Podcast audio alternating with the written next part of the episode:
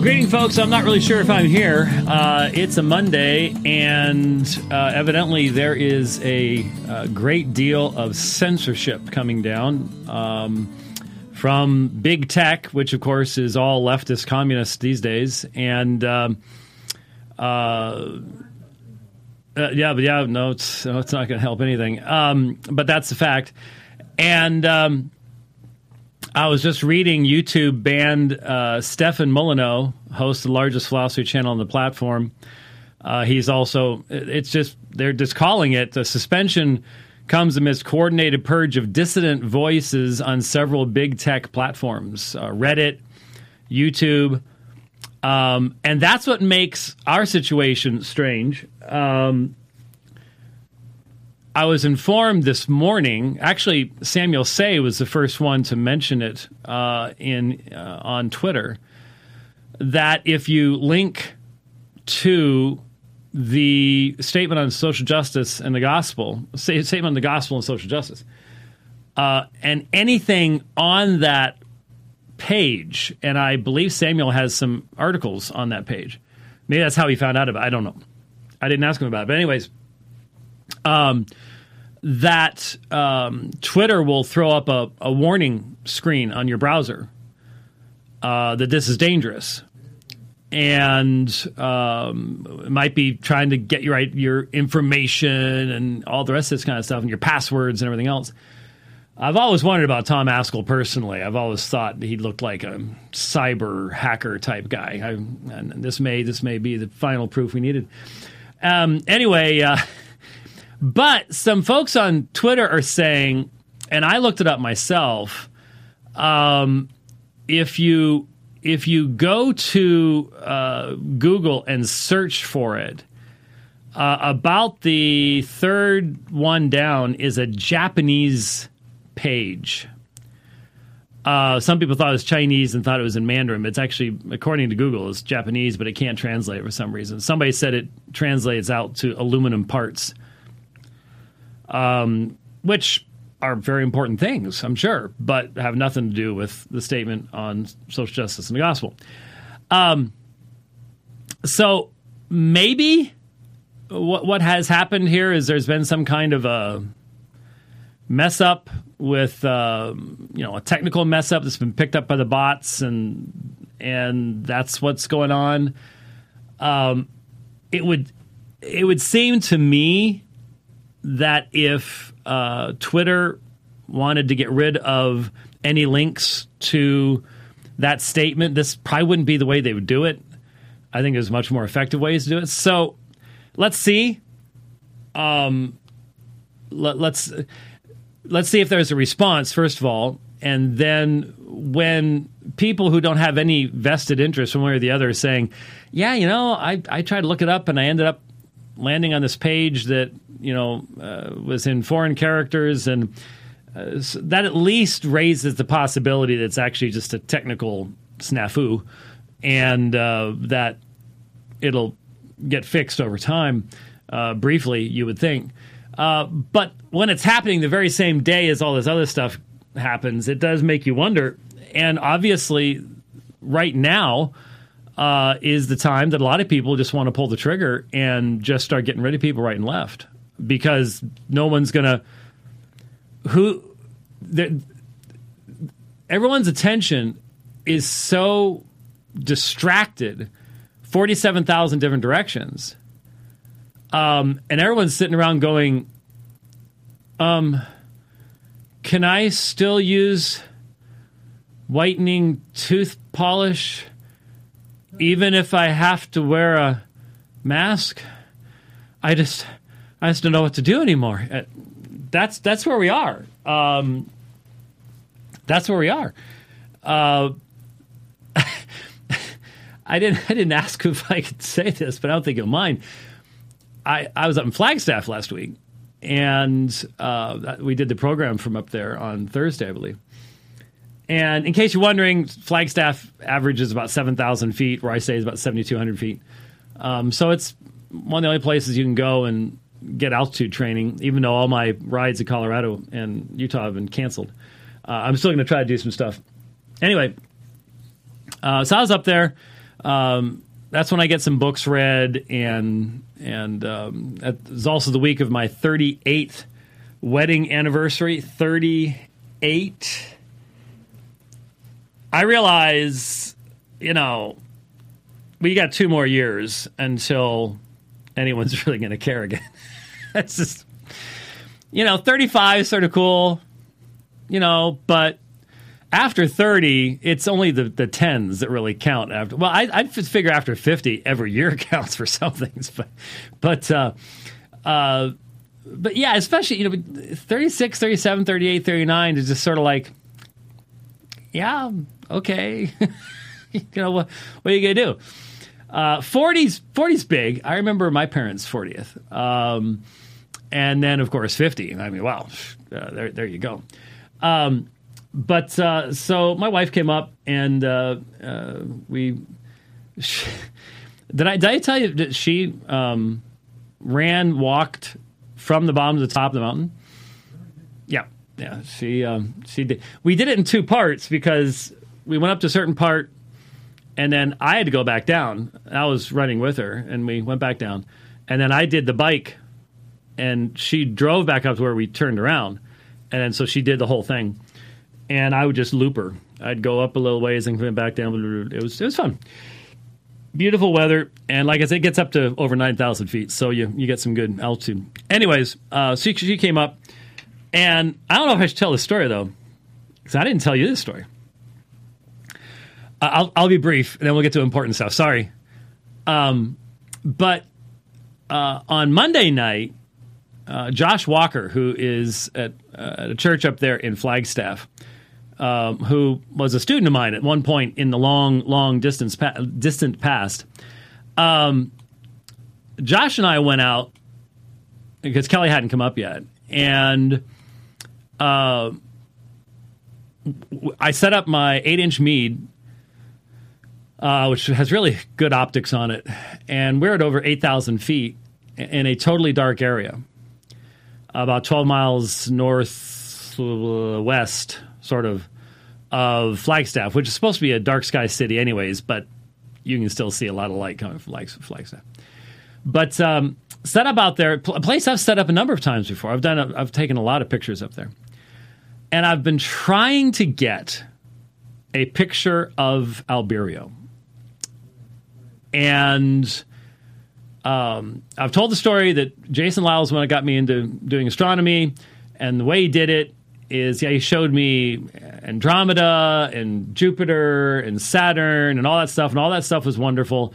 But one of the last things he showed us was Albireo, And when I saw Albireo, and we talked about Albireo um, when he was on just a few weeks ago, uh, I was I was hooked.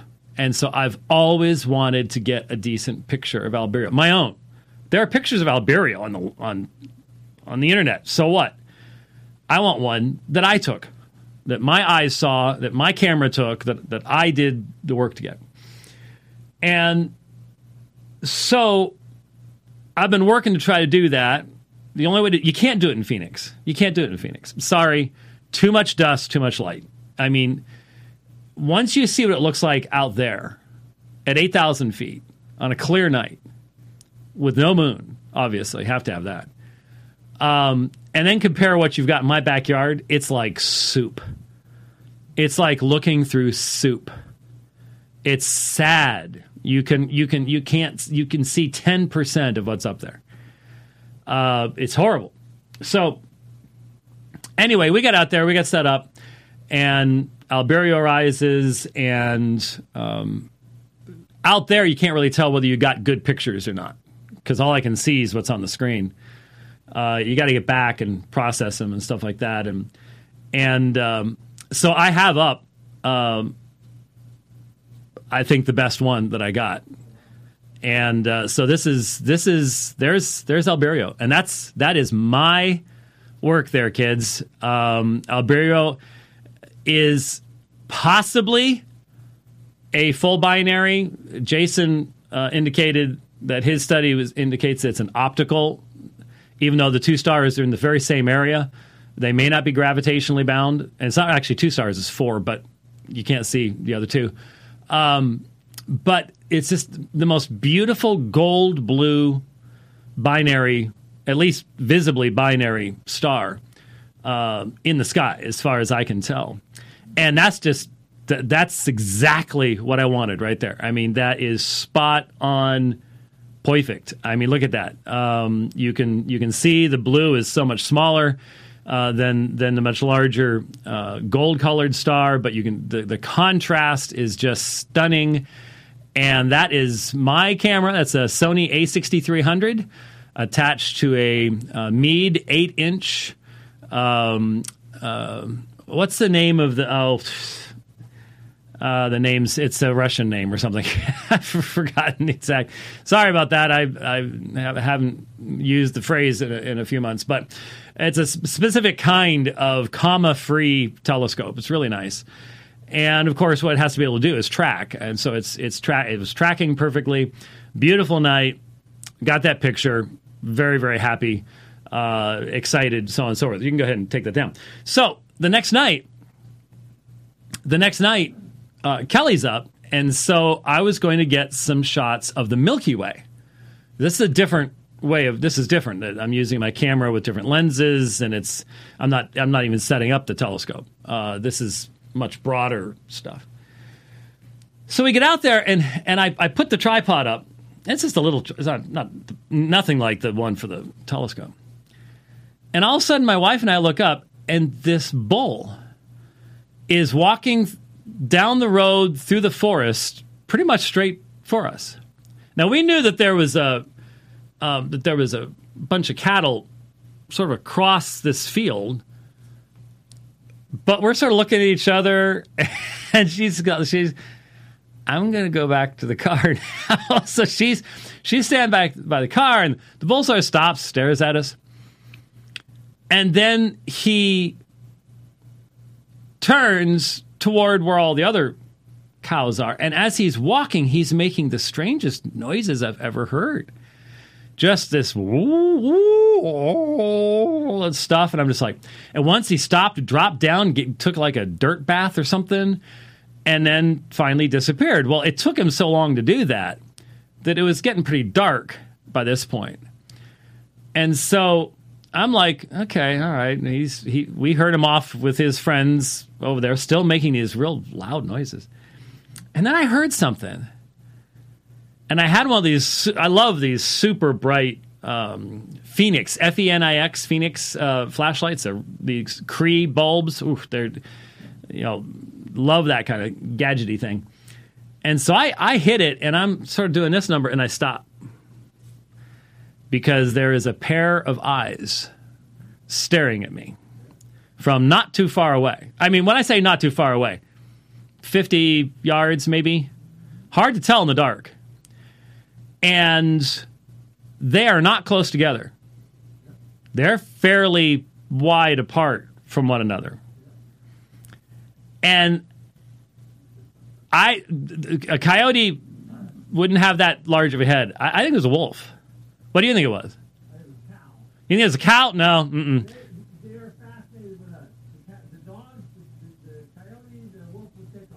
I, I don't know. Um, I was I had with me not that night. I had the night before, and I forgot to bring it out. An infrared scope that I would have been able to tell exactly what it was. Um, but this thing's checking me out. And Kelly's like, okay, I'm getting in the car now. so, and I know she ain't ever coming back out. Not, no, not tonight, not here. No, that's that's not going to happen. No, it's not going to happen. So I'm standing out there next to this thing, and I get the feeling it's getting closer. And so I'm like, okay, I got to pick up this tripod, and then I've got to turn around and put my back toward this thing to get back to the car. I don't like this. So I, I tell the wife, I said, I'm taking a shot because uh, I'm armed. And so I didn't try to shoot it. I tried to shoot near it, figuring between the sound, the flash, and something going thump nearby, whatever it is, is going to go someplace else, I hope. And so I, and man, out there in the forest, it just echoes all over, all over the place. It really does. And so I hit the flashlight again. It's moved basically to its left and has moved away a little bit fairly quickly. That's why I don't think it was a cow. Um, and I saw it looking at me and then gone. Never saw it again. So I get back to the car and I, I get in, and Kelly's like, I'm not going out there again. and we're, we're like, well, it's getting nice and dark now. Um, and then Kelly goes, well, this does have a moonroof, right? I say, oh, yeah. So it's got moonroof effect. And so we spent, I don't know how long out there in pitch black in my little Subaru Forester. And I, I would put the camera up on the roof and use the roof to steady it and was taking pictures through the moon through the moon roof. We actually sort of got up on the seats a little bit and looking around. Every once in a while, I'd I do a little scan with the with the flashlight, looking for looking for looking for uh, eyes. And uh, but the funny, the fun, the, the you know what was really got fun? We started satellite hunting.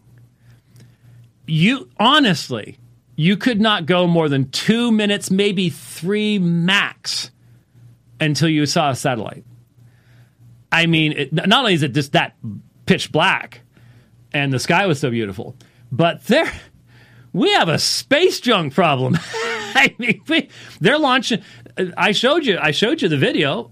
I think we even played the video uh, of the the 58 Starlink satellites, and they're launching 54 more next week. I don't know how many satellites are already buzzing around this uh, planet, but it's getting a little insane. Um, we're going to have to develop some kind of trash pickup service that you, you charge all the nations on the earth that want satellite service and and and then you send that sucker up and you pick up all the garbage uh, because it's it's getting crazy up there. But it was beautiful. It was it was it was it was and that's what we did. For our 12th wedding anniversary we had gone up to um, new river and parked the car and had ridden our bikes up five mile hill to what's the name of the rest stop up there Sunset Point, and then back again. That's what we did for our 12th wedding anniversary. So for our 38th wedding anniversary, we shot at something in the dark and hunted satellites. that's. I, I got one word for you, and it is one word. It's not two words. It's one word. City slicker. what? I got one word for you. It's not two words. It's uh-huh. one word. City Slicker. City Slicker. Okay, yeah, all right. That's well, that's that's what I just heard. well, hey, if you if you if you did go out there and let that thing sit there staring at you that close by while you're doing other stuff, well, okay, fine. You you you you do that. I'll I'll do the eulogy if they can find enough body parts left. Uh,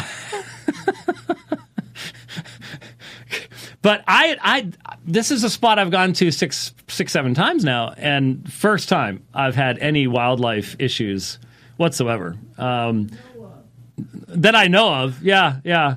No, I've, I've had, I've had, I have a, a lesser um, infrared too that I've used out there, and I, I didn't see, I haven't seen anything before. So, man, I wish I had had it though, because I, I would have been able to tell immediately exactly what it, what it was, but.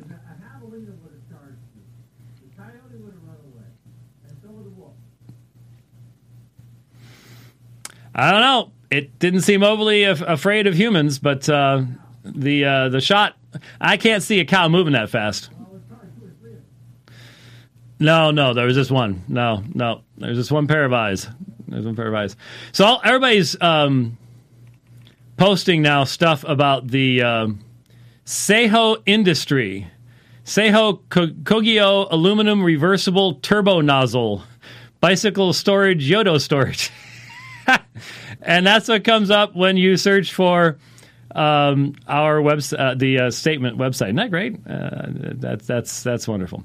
Uh, so I'm hoping that's what it is. Uh, but with everything else going on, who who really really knows? I I don't know. All right, let's completely uh, change topic here. Um,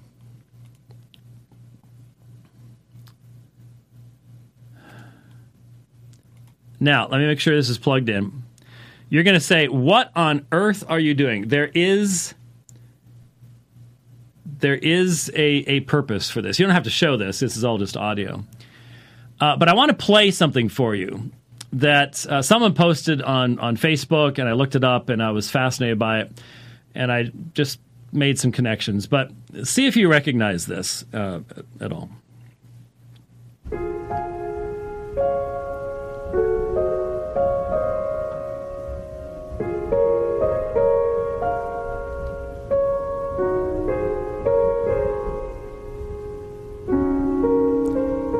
So most of you probably do recognize uh, Claude Debussy's Clair de Lune, uh, one of the most beautiful compositions uh, ever. And you may be going, it sounds a little strange. This is a piano roll. And sounds a little loud in my ear. I'm not sure if anybody can hear me or not. But um, this is a piano roll recording of Debussy himself playing Clair de Lune. But this was before you had actual audio recording. It's it's rec- I don't know exactly how it worked, but it's recording it as a piano roll. I've been told there is one recording of him actually playing it that's what we would consider standard audio recording. I'm, I'm not sure. But what's fascinating to me is here's the guy who wrote it. And I, uh, okay, I, I, I've listened obviously to many, many, many uh, performances of Claire de Lune, and some are deathly slow. And then some are super slow and then speed up a lot and then go super slow. And, and obviously, there, there's room for interpretation of musical things. But I've often wondered what would Beethoven, how would Beethoven have played some of Beethoven's own music? Um, how about Handel? Um, what what what about how how useful would that be if you are seeking to reproduce the actual intentions of the person who wrote the music in the first place? Now, you can make a good argument, I suppose. You don't have to do that. That one of the beauties of music is it allows for all sorts of personal expression, but you would especially think that it would be nice to know that at the start, know what the author what the author was thinking, what the author was hearing. And then if you want to leave that and and variations on a theme and stuff like that Sure, fine, wonderful. But especially with historical stuff. And as I was listening to this, I was thinking about um, a couple things. I one of the first thoughts across my mind was I've said very often that when we look at early Mormon history and the teachings of the early Mormon leaders, uh, we have something called the Journal of Discourses. It's 26 volumes long, and I've I've often used the illustration that what if we had something like the Journal of Discourses for the apostles? What if we had 26 volumes of their sermons, contemporaneous with the authors of Scripture?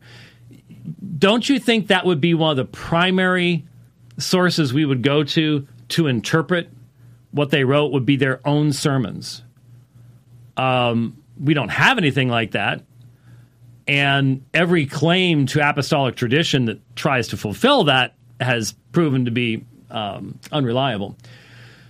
But the reality is that when when it comes to Scripture, we still have the original author with us. You don't have that with the music. That's this is sort of as close as you can get with something like that, and in a fairly recent time frame, you know, just over hundred years ago. Um, uh, this was, I think, said 1913, so just over 100 years ago. But when it comes to Scripture, there are many people who would say that Scripture is like a, a piece of music that we can play any way we want to. I do any of you remember? Nah, none of you remember. Um, all you old folky, fogies in the uh, in in the audience, remember the Glenn Miller story? Uh, I love that that movie. That's that, that, another Jimmy Stewart classic. Um, and remember how he struggled to get Moonlight Serenade right. And there was this one time where he saw it being performed, and it was all jazzy, and this woman singing it, and he's just like, "That is that is not." He wrote it, and and he's like, "That's just not." It's not what I was looking for. It's not. It's not not my sound. I'm not sure if he wrote it, uh, but he was trying to use it as a. Maybe in the movie he wrote it. I'm not sure that he wrote it in, in real life. But anyway, the idea was that he stumbled on the right sound because of a fortuitous accident. The guy busted his lip and he had to rewrite how, and that's where the Glenn Miller sound came from. And there was a very distinctive Glenn Miller orchestra sound. Um, but the whole point is that you can take Moonlight Serenade and you can play it like Claire de Lune. You can play it very slowly and and melodically and beautifully, or you can turn it into ragtime. I suppose somebody could turn it into a rock number. I suppose you know you can, you can do whatever you want, and that's how a lot of people view Scripture. Is that that, that, I mean, it's and it fits with how people are viewing the Constitution today. For example, uh, it's just this whatever you feel like type of a situation. And up until recent times, you you couldn't do that and say, "Well, I'm honoring the the composer's intentions." Um, you know, in recent times, you can you can go back to who wrote it, how did they perform it? That gives you the baseline idea of what what they intended.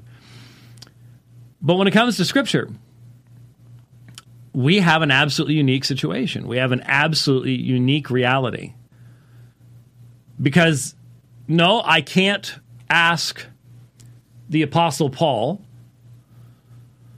um, exactly how he would have punctuated some of, I mean, there are exegetical questions that exist in some of Paul's letters where the punctuation determines whether you have a series of questions, whether you have a series of statements. Is this an, uh, an objector that Paul's responding to? Is, is there sarcasm involved? There are lots of places like that. Are we left just not knowing? Are, are we left wishing that we had a recording, a piano roll of, of Handel, so as to figure out some phrasing or, or speed questions in the Messiah or whatever else it might be? Are we just don't have that ability? Do we just simply have to say, well, you know, there's some things we'll just never know when it comes to Scripture? Or is there not, because of the extensive nature of Scripture, the time frame over which it is written, the breadth and scope of its address, is there not something very different about Scripture than any of these simply humanly created uh, works of music or art or whatever else it might be. And I think once you understand what Peter understood when he said that men spoke from God as they were carried along by the Holy Spirit, that allows men to be men, that allows men to speak but it allows God to be the creator. It allows God to carry them along. It allows them to speak from God. It allows you to see the kind of supernatural consistency that's not the surface level, uh, the surface level simplistic type of thinking that that a lot of us have seen and become very disgusted with. It's a it's a consistency at a much deeper level, a much much deeper level.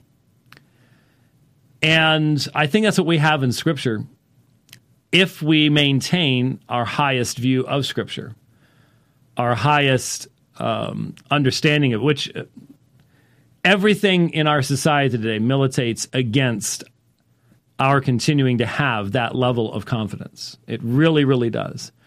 That this should be something that we are aware is a spiritual battle, and we should be praying daily that the Lord would protect us in this area because this is once you lose confidence that there is a clear revelation from God, then Christianity is just one of a million, million, million voices that can never say anything with any kind of meaningful force, can't uh, offer any questions at all. I can't offer any answers to the questions at all. I was thinking about that um, in light of a video that was posted yesterday um, by Jonathan Merritt. And if you're asking why I even follow Jonathan Merritt, sometimes I ask myself that question as well. It is one of the most frustrating experiences. Uh, there are a couple of um, LGBTQ folks and I would put him in that camp, um, that I follow on Twitter just partially for research purposes and just partially to remind myself uh, each and every day that um, if we, as consistent Orthodox Bible believing Christians, um, live solely in an echo chamber, we will be so completely shocked when somebody kicks the door in on the echo chamber at the cacophony that comes in that we won't know how to respond. And I, I repeat to my fellow believers if you believe what I was saying earlier about the consistency of Scripture, you're in the minority. If you believe in the penal substitutionary atonement of Jesus Christ upon the cross of Calvary, you're in the minority. If you believe in the actual physical bodily resurrection of Jesus from the dead, you're in the minority uh, when it comes to the world today and even what calls itself Christianity, sadly. Um, so be aware of the fact that you are in the minority so that when the majority comes along and slaps you upside the head, uh, you're not surprised. You're not sitting there going, I thought we all believed that. No, it didn't.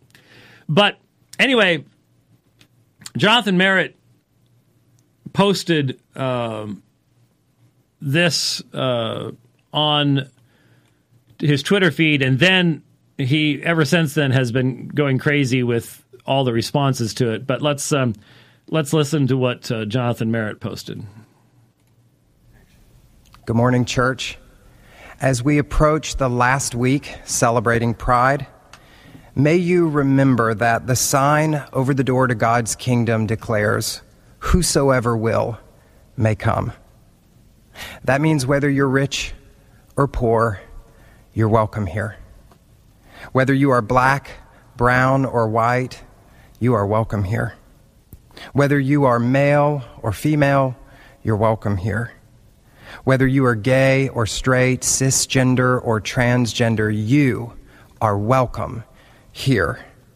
Your seat at God's table is not up for discussion or debate. It is ever and always yours. You are welcome, you are accepted, and you are held by the God who made you and loves you just as you are, and not as somebody else says you should be. Let's worship together.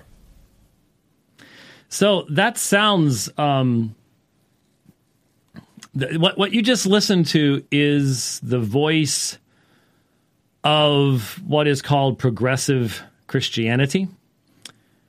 Um, it is specifically designed to attract the culture as it exists today. You heard nothing about a cross. You heard nothing about repentance. You heard nothing about atonement. You heard nothing about forgiveness. You heard nothing about any of these things. What you heard is, you are awesome. And God's just lucky to have you as you are. And it doesn't matter. He has no moral law, He has no revelation of his holiness.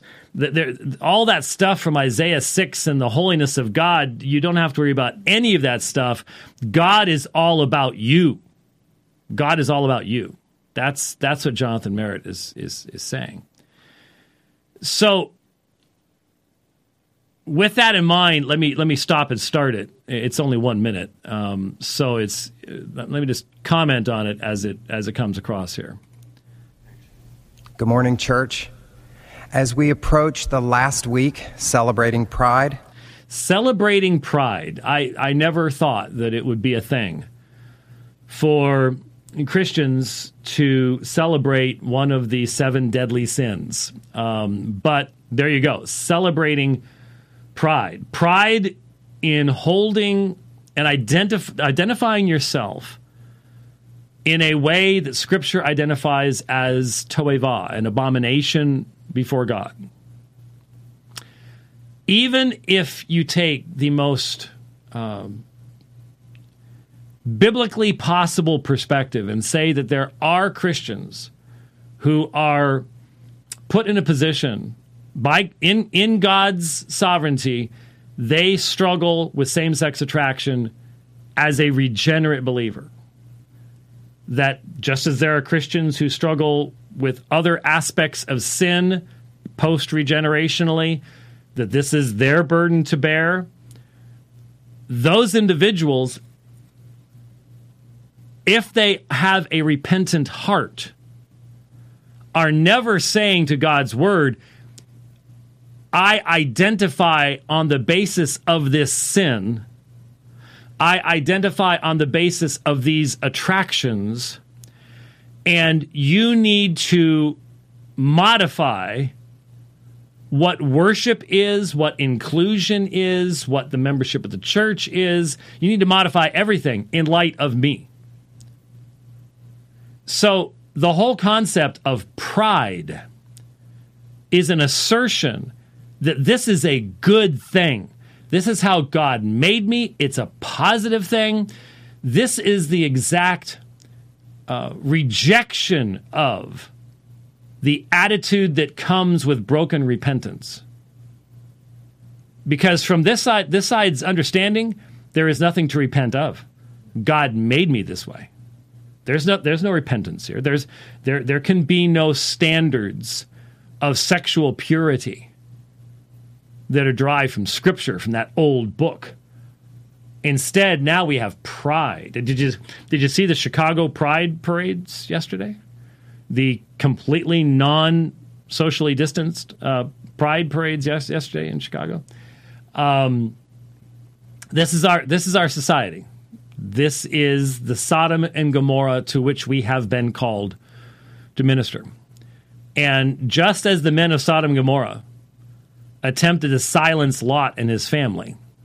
That will eventually happen with us as well. Um, just so you're aware. May you remember that the sign over the door to God's kingdom declares, Whosoever will may come.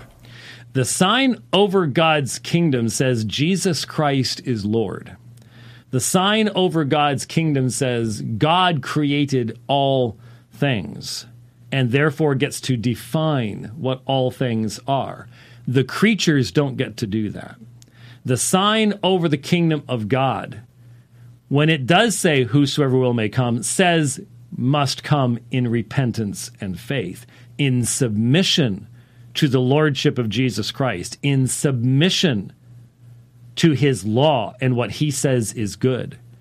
To take the text that says, Whosoever will may come, and take it out of its context and say, well, what that means is whoever you are and whatever you love, whatever your idols are, you can bring those idols with you into the kingdom, and the kingdom will be happy to have them. That's what we got at Revoice. That's what we got at the Revoice con- conference. That was that's what it was all about. And so that is a horrific twisting of scripture a horrific twisting of Scripture. It's a false invitation. That means whether you're rich or poor, you're welcome here. Whether you are black, brown, or white, you are welcome here. Whether you are male or female, you're welcome here. I was waiting for the rest of the categories, I'll be honest with you. I'm glad I you got it. You got to give credit where credit's due. At least you didn't get at that point a fundamental denial that God has the right of defining who's male and who's female. But that didn't last very long. Whether you are gay or straight, cisgender or transgender, you are welcome here. Yeah, so there you go. You put it you, you put the you can say the male and female, but you can't say it in our society and stay consistent with it. So here, whatever this church is in New York, I think, um, here, God's decree of male and female, God's creative action, you don't have to worry about that. You can walk through these doors continuing in a high handed fashion to reject God's creative decree in your life, and you're welcome here. We will not challenge you. We will not challenge you. That that is what is is being so in the church when we speak to a transgendered person are we saying there is no place for them in the kingdom of God? What we are saying is there is no place for a person who identifies, who thinks that their identification is derived from such a rebellious attitude. Such a person has not repented, and therefore there is no place in the kingdom of God for the unrepentant. You cannot read the New Testament and think there is a place for the unrepentant in the kingdom of God and don't don't start playing the game of perfect repentance versus imperfect repentance. Don't even start going there. That that's a that's a way to try to get around the reality that faith and repentance go hand in hand. So, if you want to say, well, you know, what are you just simply saying that you don't even reach out to these people? No, not at all. You reach out with the same message that Jesus reached out with and it was a message of his lordship, God's sovereignty, man's sin, and man's responsibility of repentance toward God, faith in the one that he has sent, and the perfection of what he provides redemptively on the cross. Which you'll notice, it's only a one minute video, yeah, but you'll notice you're talking about the very kingdom of Christ. You're talking about his church you're not going to get a word about the gospel, not getting a word about anything at all. Your seat at God's table is not up for discussion. Um, what's that supposed to mean? It sounds like what he's saying is don't let anyone tell you about the actual message of the gospel that calls you to repentance and faith, submission to the will of God in your life, that calls you to the mortification of sin, that calls you to to uh, to submission to God as your creator, the one who made you male and female. Don't listen to any of that. It's all yours. It's all yours. I mean, how do you differentiate any of this from just a, a rank universalism? I, I don't. I don't know how. Don't know how you would. Or debate. It is ever and always yours. You are welcome, you are accepted, and you are held by the God who made you and loves you just as you are. There you and go. Not as some who loves you just as you are. This is this is a fundamental, clear, unquestionable rejection of the centrality of repentance, of the necessity of regeneration, of the necessity of having a new heart. Does theology matter? I can guarantee you, Jonathan Merritt detests the reformed doctrine of God's sovereignty and the reformed understanding of man's nature. I can guarantee you he detests it. He has said so. But here it's clear dead in sin, rebel sinner, suppressing the knowledge of God? No, no, no. You're fine just as you are. You you you might be a, a transgendered homosexual but that's cool. No worries. Come on in. There'll be nothing will be said to you whatsoever about God's righteous law and about who you really are and no no no no no don't no no that's that's that that what you win them with is what you win them to. What you win them with is what you win them to. And that means you, you don't you don't have to put up artificial barriers like a lot of people do. You don't have to put up artificial barriers but you have to be consistent. The, the, the approach that you have at the beginning can't be something that you're apologizing for five steps down the road. And I think it's where a lot of people really just don't know how to get the conversation started. It can't be here because if you once you accept this this type of promotion, you can never speak of the holiness of God. You can never speak of His law. You can never speak of our duties as creatures before God. Because you got them through the door with the promise that whatever we do, we will never challenge your sovereignty. You are the most important thing in the world. And even God thinks that. And the fact is, you are dust. You flourish for a little while and then you fade away and you are dust. God's the only one that doesn't change. Sorry. But that seems to be what people want. They want. We live in such an infantile society today. Childish thinking is the norm now. So you can't ever offend a child and the child has to always be the most important person in the room. All attention must be on that child. We've all seen it. We've all seen it. We've all seen how this works. But now it's all adults that are doing the same thing. That's what you've got here. Somebody else says you should be. Let's worship together. Let's worship who? Let's worship whom? What, what, what does worship require? Scripture says that without holiness, you'll never see God.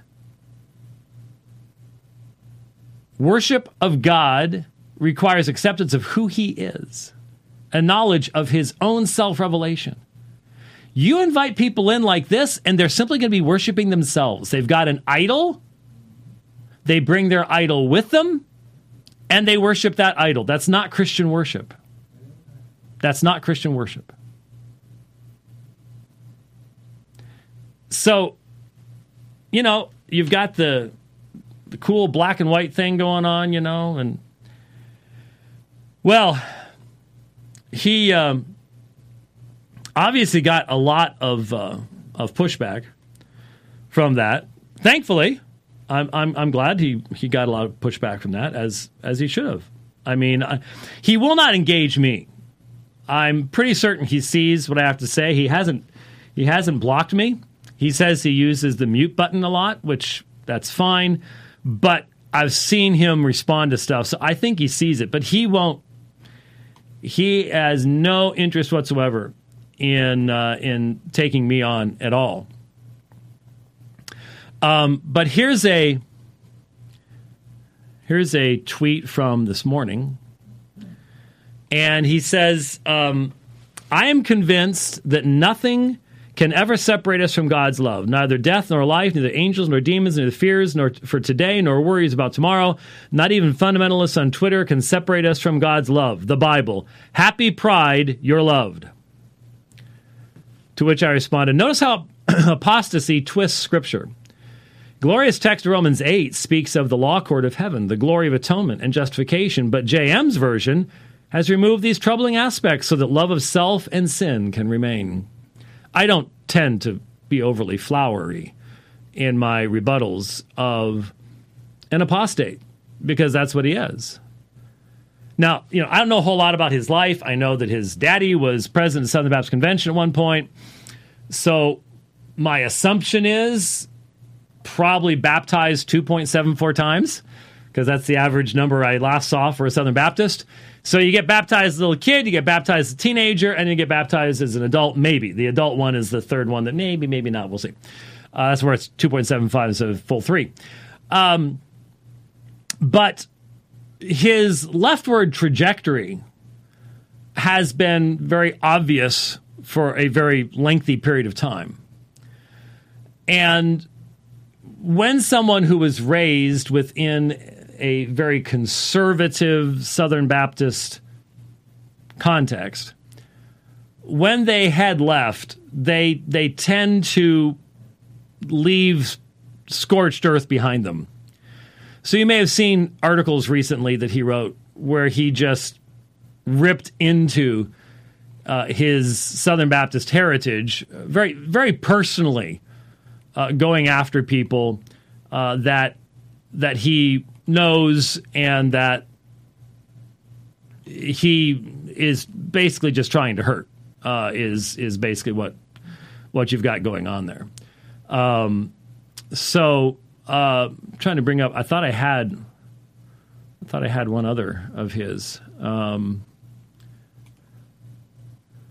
yes, yes, here it is. I know. Was, I wonder why I did it that way. Um, wanted to show this one too. Ravon Tarsa had. Uh, so I guess he's at Good Shepherd, New York. And Ravon Tarsa had said sexuality does not define identity.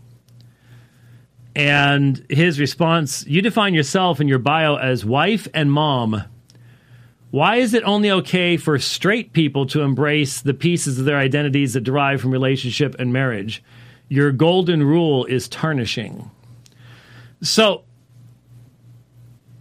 it seems to me that he's really becoming more of an apologist for homosexuality all the time. Um,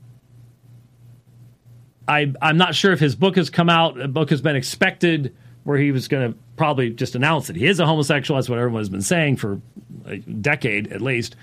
Um, but uh, notice you define yourself in bio, bio, as wife and mom. I did respond to this. I guess I didn't keep the response, but I responded to this. I said, that's because God defines what wives and moms are. It's a part of his creative decree. And he says those things are good. He established marriage between a man and a woman. And nobody was confused by what Jesus said. When he said a man and woman, the question is, why is Jonathan Merritt confused about Jesus, what Jesus said when he said man and woman, as he did in Matthew chapter 19? But I'll, I'll admit, I've never fully comprehended why apostates maintain religiosity. I've never understood that.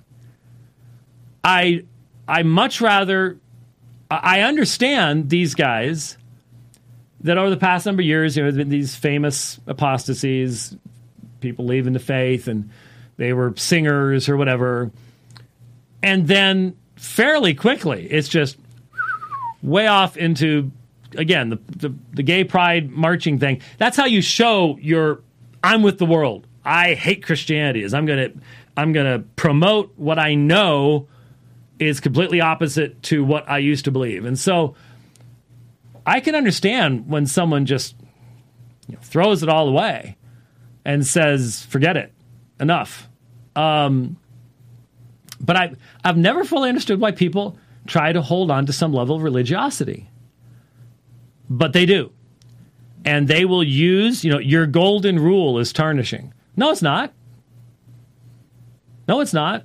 At least not for anybody who thinks as adults you're supposed to think in categories, but I realize that is that may be identified by the Supreme Court very soon as something we cannot ever do again.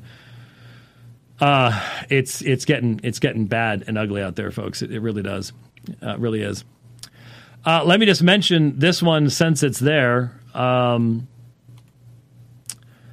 you heard yesterday vote five to four. Chief Justice John G. Roberts Jr. voting with the court's four member, I'm going to use the term leftist wing, but not adopting his reasoning. The Chief Justice said respect for precedent compelled him to vote with the majority. This was the Louisiana uh, abortion thing where shockingly, shockingly, it was just such a terrible law. It said that if you're going to murder babies in the womb, that you have to have admitting privileges in a hospital because sometimes that goes really, really wrong. And so you need to be able to get a woman into a hospital lest she die. Oh, we can't have that. No, that's a restriction on abortion. And I don't know about any of the rest of you, but most of the most damaging jurists on the Supreme Court were those that were put there by Republicans thinking they were something other than what they really are. I know. Oh, I'm, I'm well aware of that. Uh, John G. Roberts, people assumed some kind of conservative voice, and clearly not. Uh, clearly not. Uh, so everybody was running around going, "Man, we're going to be able to get rid of Roe v. Wade in a in the wrong way of doing things." Well, no, no, you're not. Sorry. Uh, even with four more years, um, which would be four years of what we've been seeing over the past few weeks. I, I think that's probably what's going to end up determining it, honestly. But even four more years, you're you're still going to end up with with that. Okay, um, real quickly here, uh, I I I don't know if I, I I can't zoom into that. Oh, yes, I can. All right, so can you? We don't. What was this about? I can't. Oh, that's that didn't do much. Um, that's I nobody can see that. Um, I don't know where this meme came from, but I'm going yay, and Rich is going yay, and it looks like we just scored something, but none of us remembers what it was. and, and this is recent. This is within the past couple months. And so Reformed James White Memes for 1689 Teens was putting up a caption contest. And I guess little Ellie Mae uh, uh, put this one up. When the audience finally understands your explanation of CBGM. Thank you very much. Uh, actually, there was a paper just recently released uh, critiquing CBGM that I, did, I really need to be did diving Did you see into. that I won one too? What? I, I won one of those too. Oh yeah, I didn't remember what yours was though. Oh, oh, oh, you should. Oh my goodness, a new taco time. Oh, that's right, new taco time. That's right. So there are three winners. Okay. All right. Yeah. Okay. All right. Okay. I don't know if any of you saw this. I'm not playing the video. Um, and if I was an intelligent person, I would not even talk about this. But I'm, since nobody else wants to talk about it, and since a number of my black brothers have talked about it, I'll talk about it too. I don't know if you saw this video, but the video starts, which makes me wonder about it, with this guy coming up behind this manager or employee or something at a department store.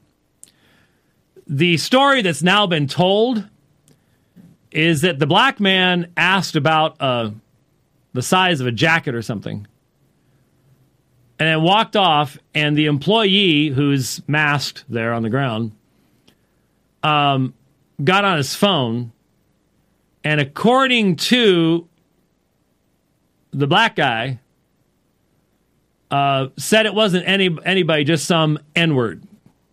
Now, what's amazing is if you listen to the video, and you listen to the audio, the black guy is screaming the N word at the white guy while he's beating on him.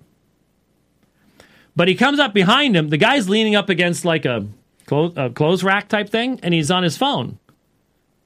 And he sucker punches him from the back. So he's on the ground before he doesn't even. You get hit like that, you have no earthly idea what in the world's going on, or why, or anything else. So I'm looking at this. This is a, a freeze frame. One of the first things that I heard was that um, the guy who was beaten was trying to decide as to whether he was going to file charges. Now, if you've watched this, then you know this guy walks up behind him, sucker punches him, and then continues to just simply wail on him. And he's trying to decide whether he wants to file charges.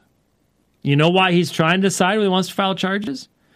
Because right now, in our society, there is tremendous racial inequity. And it's going the opposite way of what's being said. He's being told he's guilty.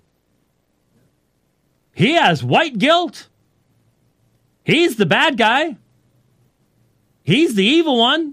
Standing there on his cell phone. How dare you be staying on your cell phone? And of course, he denies he ever said any of those things. The guy he was talking to on the phone says he never said anything like that, um, et cetera, et cetera. And so he's actually, and so I guess he has now decided to go ahead because uh, I got this from a, a story on Disrn um, that that um, felony assault charges are pending uh, against this guy uh, for for what he did. You notice anything else about the picture? The man's pants are around his thighs.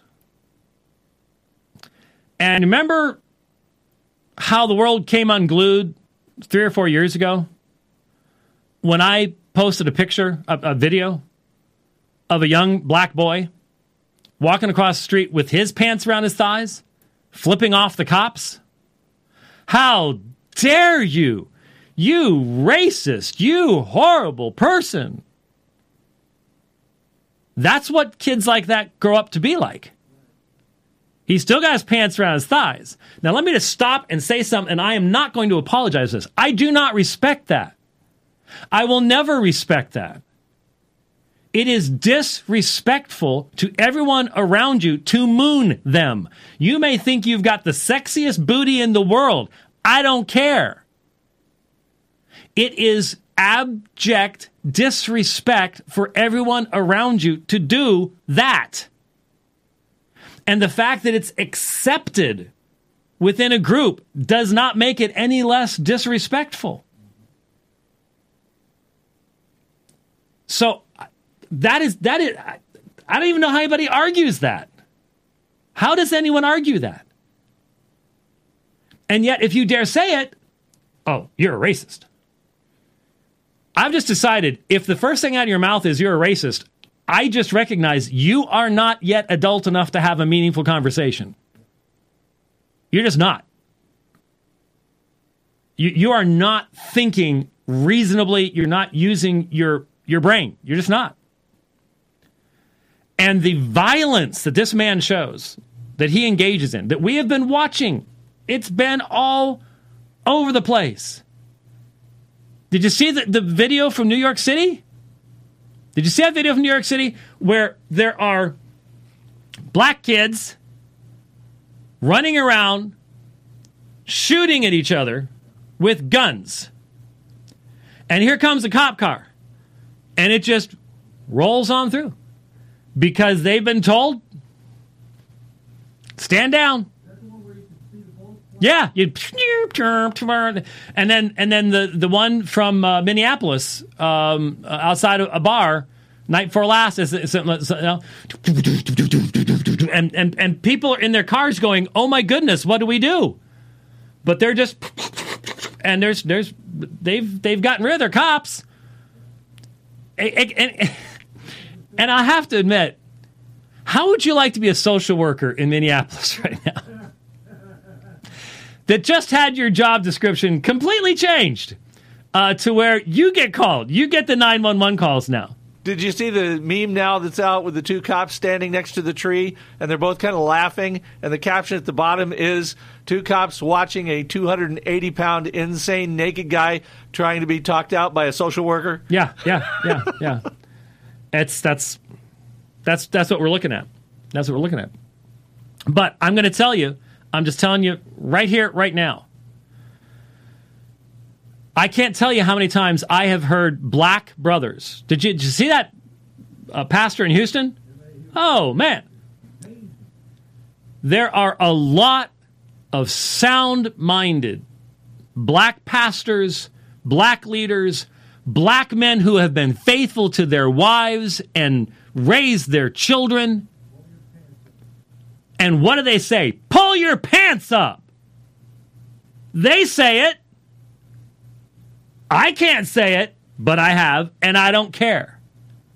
Pull your pants up. They know it's connected to everything else. It's not just this, well, it's just one thing. It's just a style thing. No, it's not. It's a part of an entire worldview of abject disrespect toward everybody, including their parents, the people in their communities, and they're going to beat the snot out of people. How obvious does it have to be? It's so clear.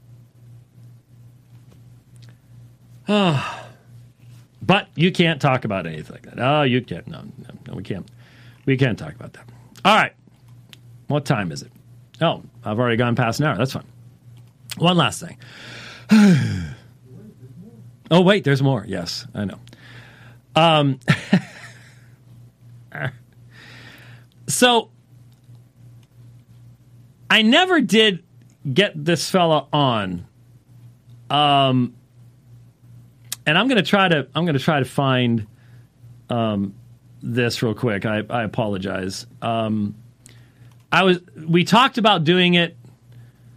Uh, we we talked about having the Protestant guy on, and it just it just never happened. I I don't know why. Uh, it just it just didn't.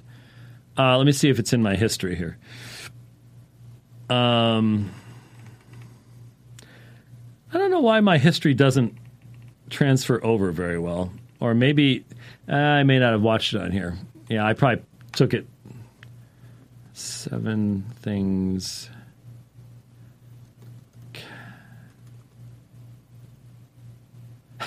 Seven things Catholic exorcists want you to know. No, that's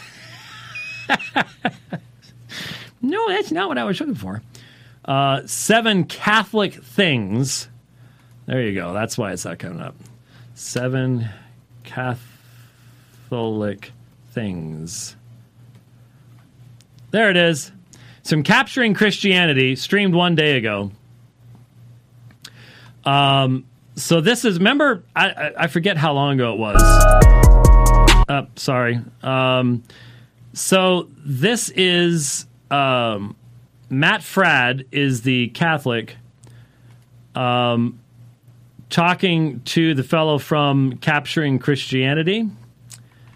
And like I said, we've never gotten around to actually having either of these guys on. We need to we need to do that. But it was sent to me and so I grabbed it and I just want to respond to today just one thing. The, the first thing they talked about this is sort of a ecumenical ishy squishy thing to be perfectly honest with you. Um, and one of the comments I was going to make about the original, and I may have made, now I think about it, about the original dialogue, was that the, the Roman Catholic representative um, seems to really want to place his statements in such a part of the spectrum as to minimize differences while not just becoming completely ishy squishy Hindu style ecumenism where we're all just worshiping Vishnu or something. But in other words, he's trying to minimize some of the sharp edges um, that would have been, I think, more clearly seen back in my day when I first started engaging Catholic Answers in uh, 1990 uh, in in uh, debate.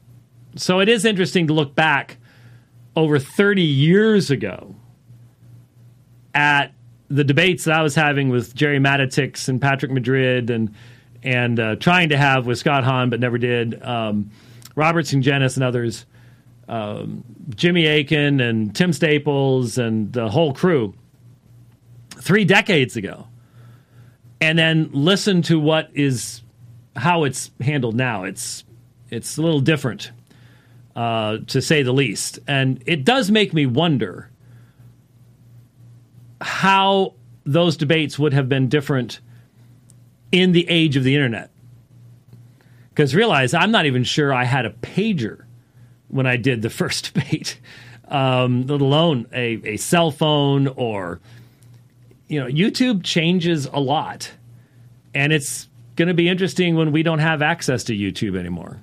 Um, you know, some platforms will help us to have something for a while, but uh, it's it's there's going to be even more changes coming in in the future. No two ways about it. But anyway, it does make me wonder how things would have been different. Uh, what you know, what would have been brought up that wasn't brought up, and what would not be brought up today that was brought up then. That's especially with the Pope right now. That that's the big thing in dealing with Roman Catholic apologetics right now is what do you do with your Pope? Um, that's that's really really interesting. But okay, so let's just the the first thing they talked about was making the sign of the cross. Um, and again, the the fundamentalist says this is just you know this is just terrible, horrible. I don't think it's any big deal. It's uh, obviously for people who who have been raised in it to where it was something that they did that never had a true connection to the gospel. I cannot tell you how many times I have talked to new believers who came out of Roman Catholicism and they said the same thing to me over and over again. I never heard the gospel. I never heard about how to have peace with God. I never heard I, I just it just wasn't there. It was about what we do, and it was about doing the religious symbols, and it was. I can understand for someone like that that crossing yourself just as a reminder of something that's dead and empty. Um, I get that. I have to be careful, though, in a pastoral sense, because there are people who were raised in sound churches but were never converted to where true gospel behavior to them is reprehensible because they did it, but they didn't have the heart of the matter. So some people might say, well, you know, you should be willing to get rid of those things to try to minister to those people. No, no. You, you have to look at the heart.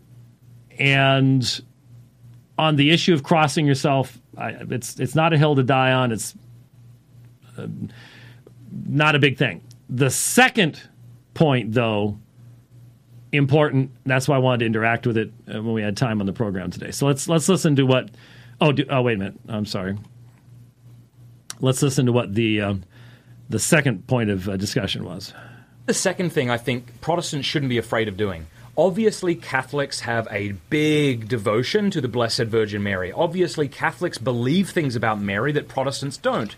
Uh, that she was immaculately conceived, that she was a perpetual virgin, that she's the mother of God, that she ascended into, uh, assumed into, she was assumed into heaven. Yeah, ascended.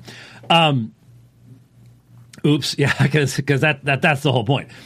The bodily assumption is a direct parallel to the ascension of Jesus, and that's that's one that's, that's and of course totally unknown in the early church. So that, that's let's not go there for the moment. Um, I just realized that guy's wearing a, a Bob Ross t a Bob Ross shirt. That's interesting. You can see it on his uh, shoulder there. Uh, anyhow, um, yeah, see it. See Bob Ross over there. You thought that was a pretty. That you just thought that was a, a happy little tree. It's not a happy little tree. It's uh, it's Bob Ross. Um, so he's wearing a Bob Ross. There's a number of Bob Rosses hiding there. So that's that's interesting. Um, anyway, but did you catch what was said that that that we don't believe that Mary is Theotokos. Well, he may uh, honestly think that's the case, and if that's if that's so, then he just doesn't know a lot about Orthodox, non-Roman Catholic beliefs. I have met many a Protestant um, who would have given him that that understanding, who would have said, "Oh, I, I, I don't believe that Mary is the mother of God." And this is where, again, church history and a meaningful grasp of theology is extremely important. This is especially true when looking at what, what Rome teaches as dogma, not as merely doctrine, not as something, oh, we wish you believe this. Read the decrees pronouncing the Immaculate Conception and the bodily assumption. You're, you're talking less than 200 years for, for both of them. So they are very recent. Read the decrees. The decrees do not say, we think it would be better if you believe this. The decrees anathematize, put under the curse of God, anyone who would even think to disagree with the dogma that has been revealed by the Holy Roman Church. And the reality is that the term theotokos was a Christological term when it first appears in history. That is, the focus was upon who was Jesus. When Jesus was born of the Virgin Mary, was he Theotokos or only Christotokos? Now, I've mentioned a number of times before, there's a great deal of uh, argumentation amongst church historians about one of the primary individuals involved in this controversy, a fellow by the name of Nestorius. A lot of modern historians would say that Nestorius probably was not a Nestorian. in the later definition of Nestorian that was developed over time. Um, but to, to simplify it as much as possible, Theotokos, which is translated mother of God, but literally means God bearer, is simply the assertion that Jesus was truly God at the time of his birth, that he is not adopted at a point later in time, adoptionism, an early heresy of the church. And it's also a means of affirming what's called the hypostatic union. And I just realized I forgot to grab that. I, um, I'll see if I can find it real quickly when we're done with this. But the, the hypostatic union, uh, the fact that in the one person of Christ you have two natures, and those two natures are united but not intermixed. So you don't have Eutychianism, uh, where you, you take out a part of one nature, replace it with the other. You don't have Nestorianism where they're torn apart. Uh, and I'm sorry, um, Apollinarianism. And you know, uh, this was the Apollinarian, Nestorian, and then Eutychianism mixture of the two, where you have 50% man, 50% God. You have a demigod, demi man, however you want to describe it. The hypostatic union, balancing the divine truths we find in Scripture. Calling Mary Theotokos guards this. It's not about Mary. It doesn't exalt Mary. It doesn't make Mary some intercessor. That all comes later. That and and I fully understand why a former Roman Catholic, now a believer in Jesus Christ and trusting in his grace, doesn't want to use that terminology because it's just constant within Rome. Mary referred to as the mother of God, as the object of prayer, as the object of hyperdulia. Now they're going to bring this up, and the Protestant guy doesn't push back, but um, the whole distinction made within Roman Catholicism. We don't worship Mary. We give her hyperdulia. How many people have any idea what in the world that's supposed to mean? The reality is, go back, nothing has changed in the past 30 years. When I've done debates on the subject of Mary, the issue of dulia and latria has been rather fully discussed. In fact, it was fully discussed by John Calvin at the time of the Reformation and has been pretty much every generation since then, up until our generation where no one really thinks, seems to care about it anymore. But the distinction that Rome uses in saying, oh, we're not worshiping Mary because we're not giving her latria, we're giving her hyperdulia. Um, oh. It's available on Kindle. Um, and it, and it's also available in um, PC Study Bible. I think PC. I'm not sure if that's even still around, but PC Study. I thought PC Study Bible had this at one point. I I, I don't remember. Anyway, uh, my little book, Mary, Another Redeemer, 1999, I think it was. Um, yeah, 98 actually. Um, oh, dedicated to Rick Walston. Look at that. Um, 1998. There are so many things that I could read here, um, but I, I guess I'll just reread the the beginning because I've I've told the story many times before. A small booklet tucked in the fold of a chair in the corner caught my eye. It was sticking out just enough, or I may not have even seen it. Intrigued, I pulled it out. The blue and white cover bore the title Devotions in Honor of Our Mother of Perpetual Help. I scanned through a few of the prayers. In one of them, I spotted the words, My Eternal Salvation, so I backed up and started from the beginning. Now, by the way, this, I didn't tell the background of this. I was a hospital chaplain. I, w- I walk into the, chap- the little chapel that we had, and I saw this book stuck into the into one of the chairs in the chapel, and that's why I still got it today. I could go into the room and get it. I, I know where it is. And so I backed up and started from the beginning. Here's what it said O Mother of perpetual help, thou art the dispenser of all the goods which God grants to us miserable sinners.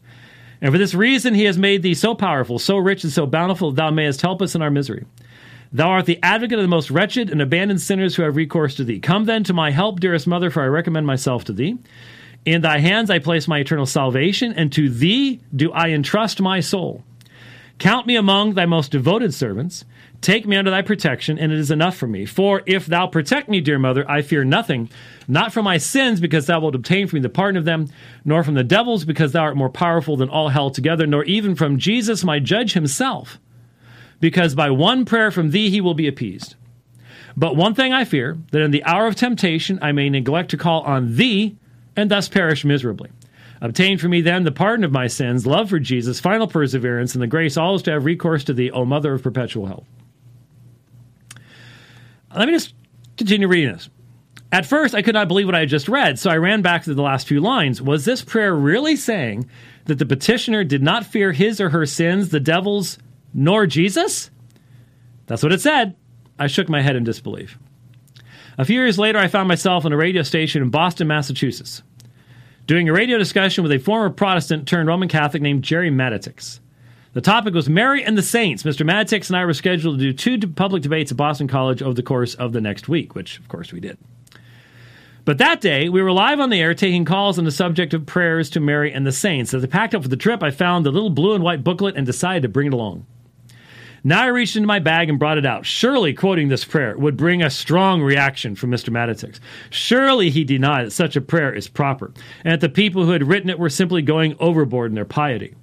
The talk show host gasped involuntarily as I read the final lines, and as I put down the booklet, book, booklet, I looked across to my opponent, waiting for the expected reaction. The host likewise turned to Mr. Matatics. He was quiet for a moment, and then he spoke. Mr. White, he began, I can only hope that someday you too will pray that prayer. I think it's on sermon audio, isn't it? Are you looking? So it's uh, you're thinking um, PC Study Bible? No, oh no, no, no I'm sorry. The uh, the thing with Jerry on WEZE. Oh, I I don't know that we ever got a copy. Oh, we did. How, how, be. how could I have quoted it? We It- did. Yeah, it, I'm pretty it sure. It might be, yeah. Uh, but um, PC Study Bible, by the way, apparently has become BibleSoft, Oh. and BibleSoft has six of your titles, including that one. Oh, cool. So, All right. Well, need to know that. Um, I hadn't gotten any communication about that, but that's cool. BibleSoft. All right. So has Mary another Redeemer, and it, it is on Kindle, I think. Yes. Okay. All right. So. All right. All right. So the claim that Mary is not worshipped. I I don't have it in here right now. At least I don't think I do. Um, no. All I all I ask you to do go pick up a copy of a book called The Glories of Mary. The Glories of Mary. Um, it's by a doctor of the church. I quoted um, how many? If you get this, it's uh, page. Uh, it starts in uh, chapter seven. Is a discussion of the issue of latria, dulia, um, all the rest of that stuff. And then I start quoting from Saint Alphonsus Liguori. Liguori's The Glories of Mary. Um, Liguori was designated a doctor of the church, a title given to those who have provided a special type of guidance to the church and who have shown special insight into God's truth. His book has gone through 800 editions in many languages. That was 20 years ago. I don't know how many it's now. Obviously, this book contains heretical teachings. The church would have an obligation not only to avoid canonizing him as a saint and calling him a doctor of the church, but to warn the faithful again about the dangers lurking within his writings. Obviously, no such warning will be found. In fact, it becomes clear as we read the following material that this kind of piety is in reality the source of the later dogmatic definitions concerning Mary. And it is. It is. So, not only is there no meaningful distinction between latria and dulia biblically speaking. Latria and dulia are Latin terms, but they are derived from biblical uh, categories. The, the Hebrew term ahav can be translated as both worship or serve. So dulia is normally service, latria is worship. But the two concepts are deeply related, and I just again refer you to what Calvin said um, on that particular issue. He did an excellent job. So this issue of Mary, most Protestants have no earthly idea what Roman Catholicism officially teaches about Mary. Um, what Roman Catholicism teaches about Mary is dangerous. You don't have to believe those things in order to begin to contemplate her greatness, right? Um, and I think sometimes there might be a fear on the part of Protestants that if I start talking about Mary with any sort of kind of degree of wonder, uh, that, then maybe this will sound too Catholic, and so I want to avoid doing that because I don't want to be accused of sounding Catholic. But I think one thing that Protestants can do is they can call Mary Blessed Mary, because in Luke chapter 1, verse 48, Mary says, All generations will call me blessed. And since you, dear viewer, are part of a generation that is encompassed by the all generations, you could call her blessed.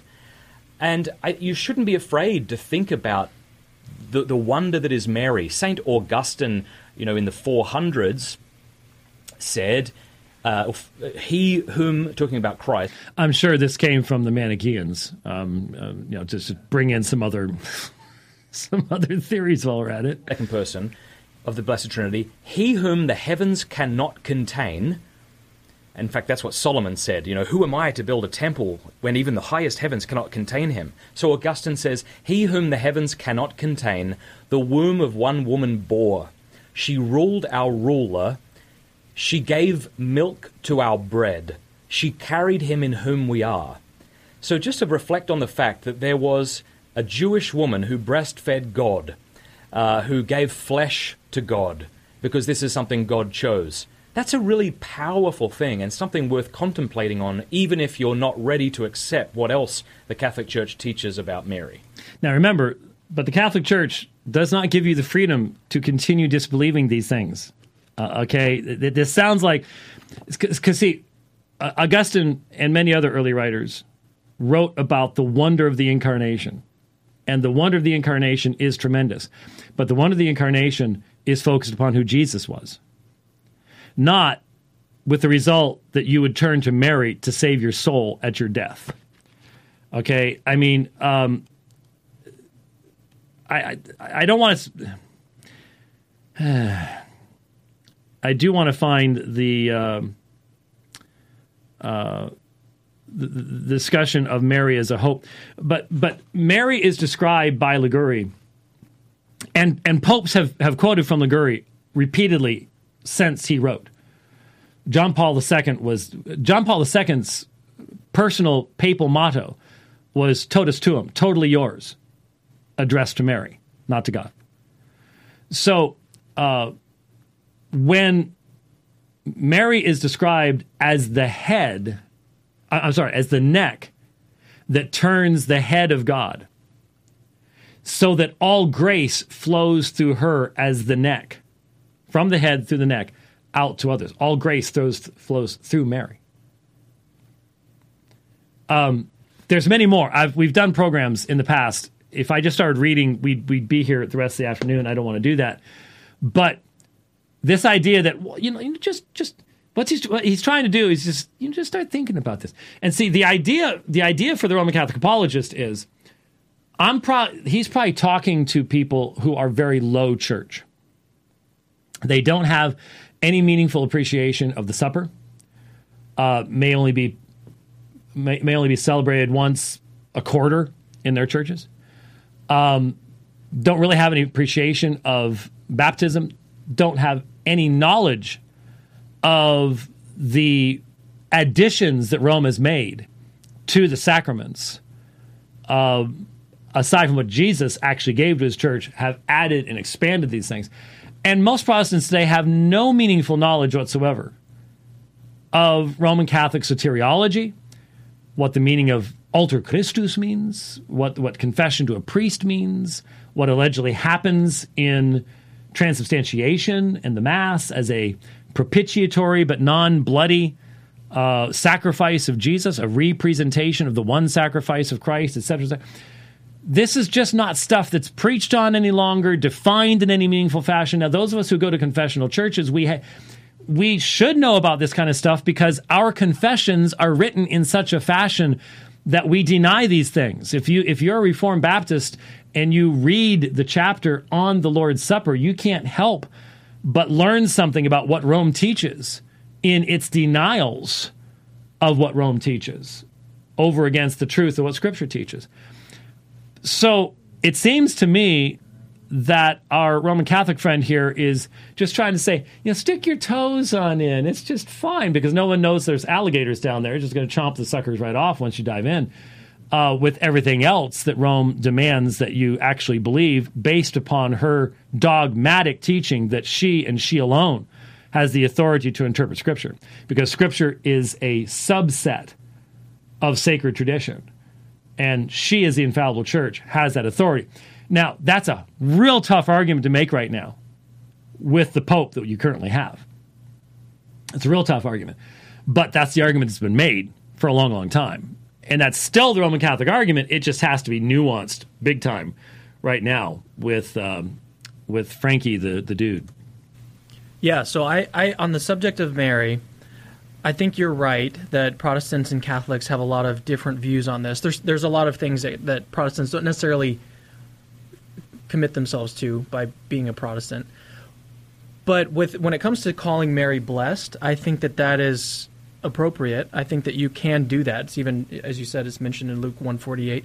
So a, a Protestant. Just remember, Rome has taken every single verse about Mary that can even be stretched to be made to apply to Mary and built entire skyscrapers of dogmatic theology upon verses that never intended to communicate anything.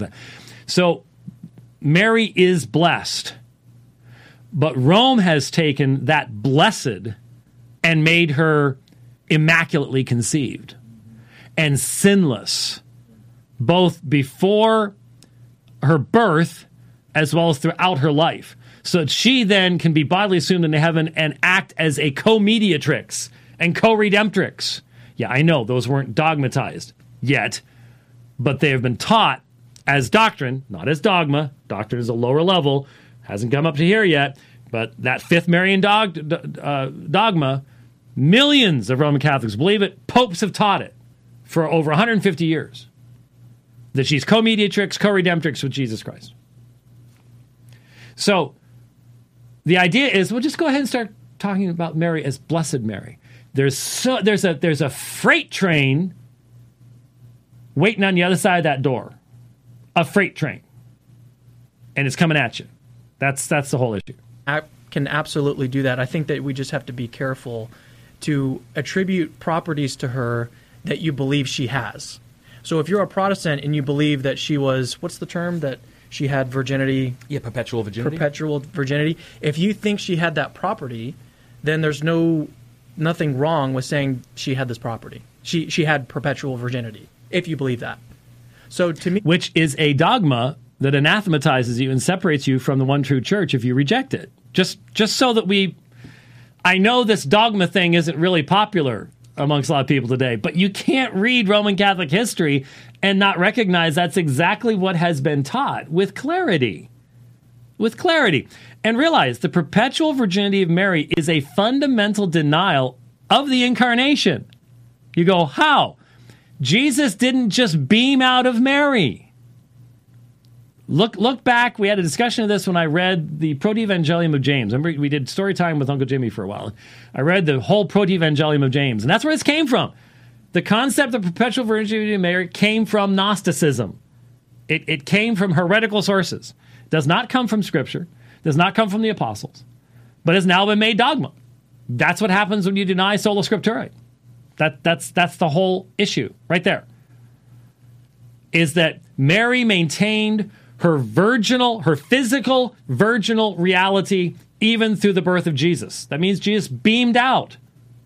You can't have a baby and have virginal, have everything intact.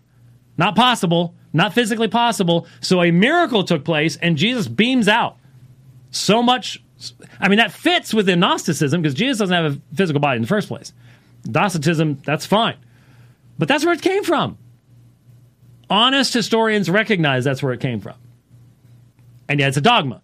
Why do they believe it's dogma? Because Rome says so. Because Rome, sola ecclesia, the ultimate authority of the church. Denial of sola scriptura. Yeah, I, I think it really just comes down to like, what do you think is true about Mary? And then you can say that that's true about Mary. And like, what's controversial about that? I don't really see. Yeah. I don't really see how you could I, object am to really that. trying to make these as non-controversial as possible.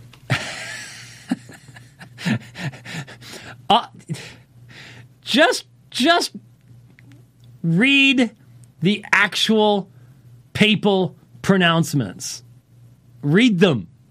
Read the anathemas attached to them from the Pope. Um, it's it's just like I just uh, try and make these. as- okay, all right.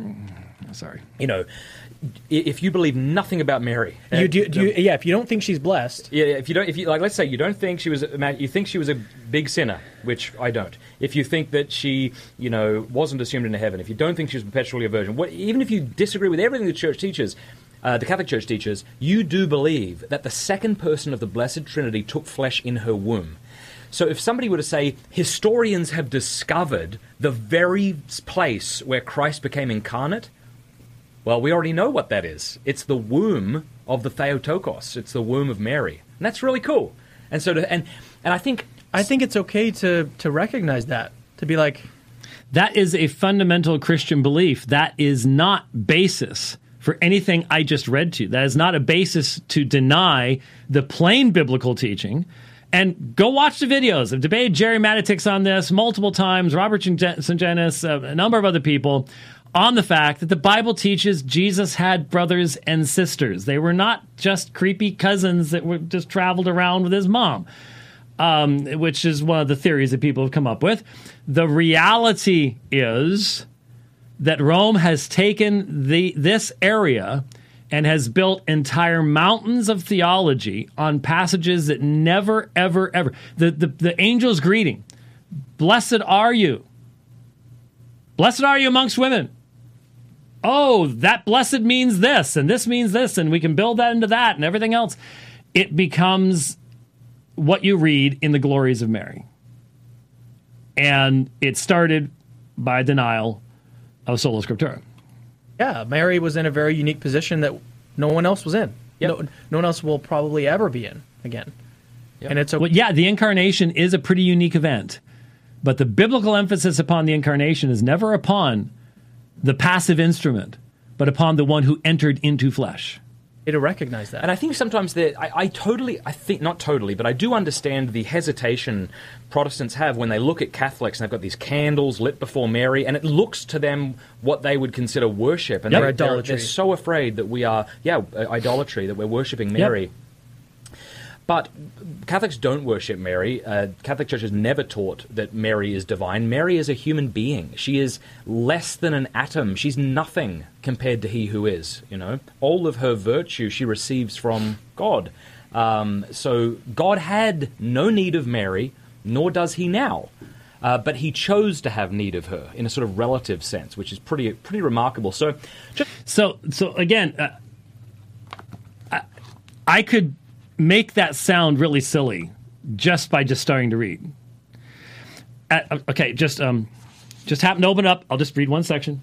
Just one sec. Just just popped open the book and let's just. And then he adds that when the mother goes to seek a favor for us from Jesus Christ, whom the saint calls the golden altar of mercy at which sinners obtain pardon, her son esteems her prayer so greatly and is so desirous to satisfy her that when she prays, it seems as if she rather commanded than prayed, and was rather a queen than a handmaid. At the command of Mary, all obey, even God. Saint Bernardine fears not to utter this sentence, meaning indeed to say that God grants the prayers of Mary as if they were commands. Yes, Mary is omnipotent, repeats Richard of St. Lawrence, for the queen by every law enjoys the same privileges as the king. And as he adds, the power of the Son and that of the mother is the same. A mother is made omnipotent by an omnipotent Son. And thus says Saint Antoninus, Antoninus, God has placed the whole church not only under the patronage, but even under the dominion of Mary. Doctor of the Church, 800 editions. Saint. This guy is not a doctor of anything. Who do you believe? Who has influenced the very development of dogma itself? Why did why did now Saint John Paul believe that Mary was co-redemptrix? Use that very terminology himself. It comes from this very same stuff. Very same stuff. All right, I've gone long. I'm sorry. I I apologize, but I, something tells me there's a whole lot more in this, so I'm going to be taking a look at it.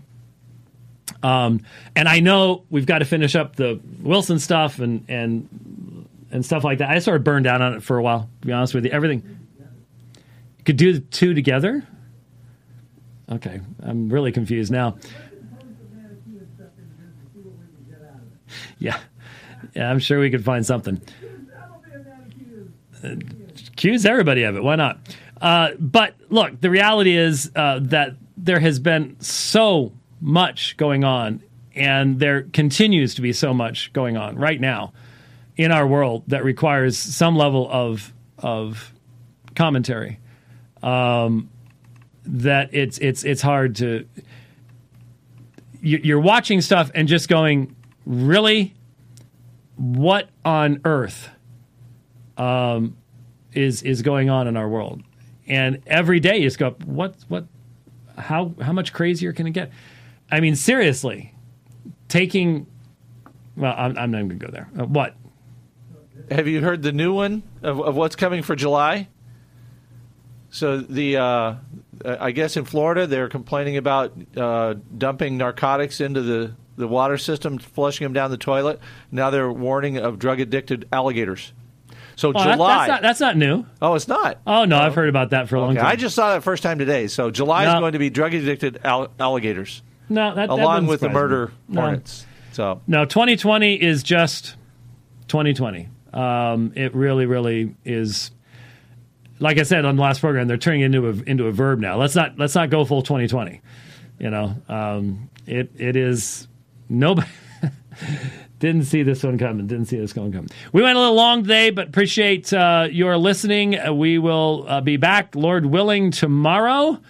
And I'll get to the one thing that I forgot to do. In fact, I need to make sure to put that into my my list uh, to be done. There was one item I skipped, uh, but we will get to it uh, tomorrow. And who knows? Maybe open the phones. We'll see what develops.